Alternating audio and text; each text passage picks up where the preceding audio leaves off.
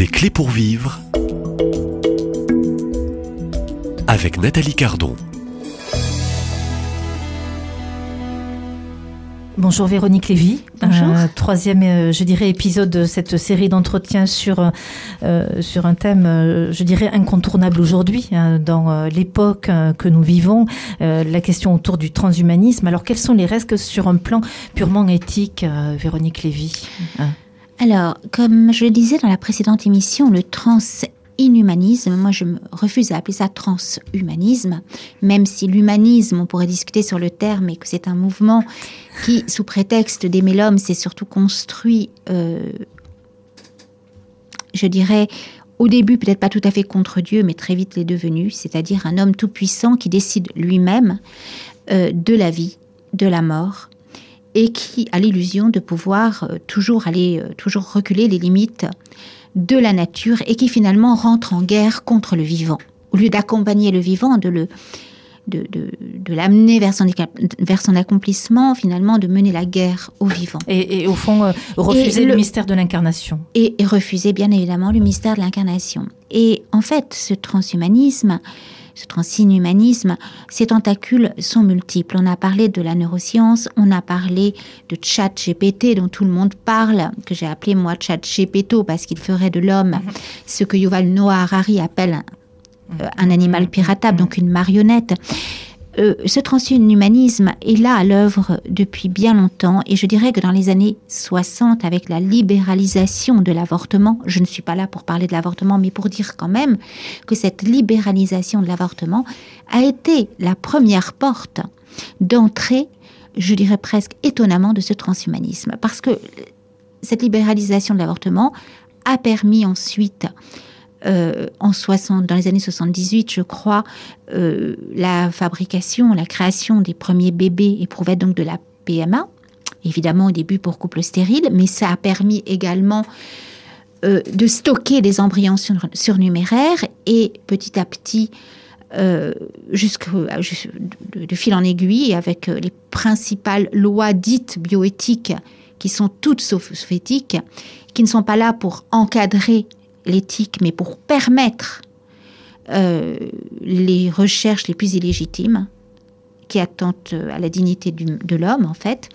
De fil en aiguille, on est arrivé à cette loi bioéthique du 2 août 2021 et qui est une loi qui transgresse absolument euh, toutes les limites, c'est-à-dire oui. l'autorisation d'embryons euh, humains, de cellules souches embryonnaires humaines et d'embryons hum- dans des dans des organismes animaux, dans des ovocytes animaux, euh, non pas pour aller jusqu'à la gestation, mais pour fabriquer, disent-ils, des organes, parce que à cause de la pénurie Vous n'y d'organes. croyez pas euh, Vous parlez de disent-ils, vous n'y croyez pas, Véronique Lévy? Ah mais mais c'est en train de se faire. Mais si, ça se fait.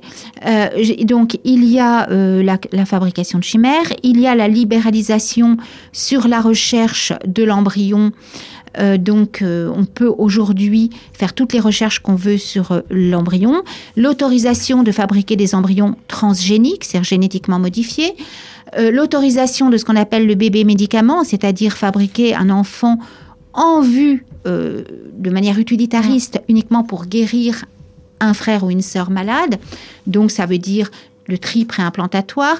C'est euh, le, le tri préimplantatoire euh, aneuploïdis n'est pas passé, c'est-à-dire un tri préimplantatoire qui sélectionnerait euh, le bon, euh, les, défaillances chromosomiques. D'ailleurs, rappelons-nous de ce député qui, du haut de son perchoir à l'Assemblée, nous disait il faut traquer, je dis bien traquer les embryons aux chromosomes défaillants. Ça s'appelle l'eugénisme. Donc, la dernière loi bioéthique du 2 août 2021, c'est une loi eugéniste un, eugénisme, un de marché, comme l'appelle Jacques Testard, et non pas un eugénisme d'État autoritaire, mais un eugénisme consenti par la population d'une certaine manière, parce que aujourd'hui, il faut savoir qu'aux États-Unis, Alors, par- une loi de août 2021, on est aussi dans cette grande période euh, d'une pandémie. tout à fait, Les gens sont un petit peu, je dirais pas sous contrôle, mais ne réalisent pas euh, ce qui s'est vécu pendant euh, ces deux ans de pandémie, Véronique Lévy. absolument. C'est-à-dire qu'alors même que les gens étaient dans une souffrance suite au confinement, suite à la peur de Il y a eu cette beaucoup de détresse pendant cette période voilà. des deux ans. C'est à ce moment-là qu'ont été donc que cette loi est passée en plein été. Et puis il faut savoir que la Convention de Viedo, qui interdisait euh, de, de modifier le génome, euh, en tout cas pour la descendance, il faut savoir que cette Convention de Viedo, que l'article 13 a été modifié.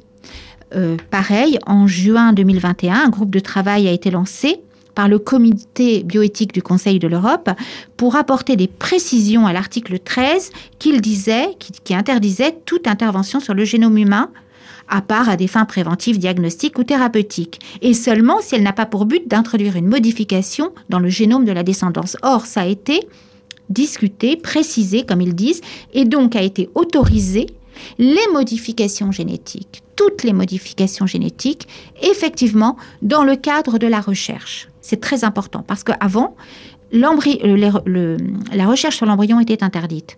Seule la recherche sur les cellules souches embryonnaires qu'on dissociait de l'embryon alors qu'elles sont son être même était autorisée.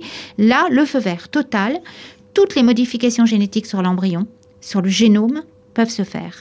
Je l'ai dit tout à l'heure, autorisation des chimères, autorisation euh, des organismes génétiquement modifiés, libéralisation euh, donc de la recherche sur l'embryon, autorisation de gamètes artificiels, donc de fabrication de gamètes en série, et donc comme par hasard, cette loi bio, euh, cette modification de l'article 13 de la Convention de Viedo s'est faite, le calendrier est parfait, un petit peu avant les résultats de la loi bioéthique qui a été pondue le 2 août 2021. Mais cette loi bioéthique, on a mis surtout l'accent sur le couple des deux femmes. Vous voyez, sur l'autorisation de la PMA pour les femmes seules ou pour les couples de femmes homosexuelles. Mais ça n'est, et Jean-Marie Leméné d'ailleurs l'a, l'a bien rappelé, ça n'était que euh, l'arbre qui cache la forêt, si je puis dire. Parce que cette PMA est le cheval de Troie de mesures totalement eugénistes, que sont le tri préimplantatoire, que sont la fabrication de gamètes à profusion artificielle, c'est-à-dire à partir d'une cellule de peau, à partir d'une cellule euh, différenciée, d'accord? On va remonter à la cellule germinale et pouvoir les mettre en contact, créer des spermatozoïdes et des ovocytes qu'on va mettre en contact et on peut aujourd'hui fabriquer un embryon. On va, ils vont pas appeler ça embryon, ils vont appeler ça embryoïde. Mais on peut aujourd'hui fabriquer des embryons et ils font des expériences avec des embryons de souris ou des embryons de singes qu'ils laissent au-delà des 14 jours jusqu'à 20 jours. L'embryon humain, lui, la seule, le seul, le seul, la seule limite qui, perdure, c'est qu'on ne peut pas le réimplanter au-delà de 14 jours. Enfin, on ne peut faire des expériences qu'au-delà du 14e jour, il faut détruire l'embryon. On ne peut pas le réimplanter après avoir fait ces expériences. Mais ça va sauter. Mais tout ça, c'est pour l'étude de l'utérus artificiel, de ce qu'on appelle l'ectogénèse, pourquoi font-ils des expériences sur ces embryons? Pourquoi cette création de cette fabrication de cellules souches? Pour pouvoir trier et brasser euh, un nombre incalculable euh, de gamètes et ensuite d'embryons et pouvoir les faire, les fabriquer, euh, bah, je dirais, dans des utérus artificiels. C'est déjà l'étude. Ectolife, il y a un, Enfin, bon, c'est déjà l'étude. C'est déjà l'étude. Et je le dis très sérieusement. Et beaucoup de scientifiques pensent que cet embryon artificiel sera opérationnel d'ici 10 ans.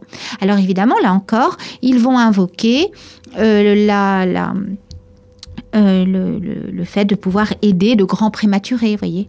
Donc c'est toujours pareil. Donc voilà, cette loi bioéthique, elle est totalement transhumaniste, dans le sens que trier ces embryons, essayer d'éliminer toutes les maladies, plus seulement génétiquement transmissibles, mais les chromosomes qui seraient défaillants, notamment. Euh, alors ça, ça n'est pas passé. Euh, Madame Buzyn s'y était opposée, mais aujourd'hui, le comité d'éthique de l'Incern revient là-dessus et dit que pour pouvoir avoir des résultats efficaces euh, dans, la, dans la procréation médicalement assistée, si vous voulez, dans la FIV, il faudrait faire ce tri et aller examiner, euh, voilà, et ça s'appelle, voilà, le préimplantatoire aux aneuploïdes, donc pour traquer des chromosomes, permettrait plus de résultats positifs pour euh, les fécondations euh, in vitro. Donc ça, c'est le futur de l'embryon euh, artificiel voilà. et dans, dans, les 10 ans, euh, donc qui ne laisse plus donc, du tout de place, permettez-moi.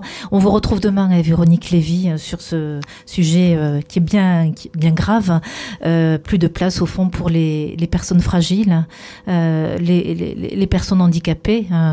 voilà, on est presque dans une nouvelle ère, un nouveau monde, un, un, être humain créé non plus à l'image de Dieu, mais créé à l'image, je dirais, de cette science aujourd'hui et puis de ces chercheurs aujourd'hui. Véronique Lévy, auteur de nombreux livres spirituels. Eh bien, on vous retrouve demain sur ce sujet du transhumanisme. À demain, même lieu, même heure. Et merci.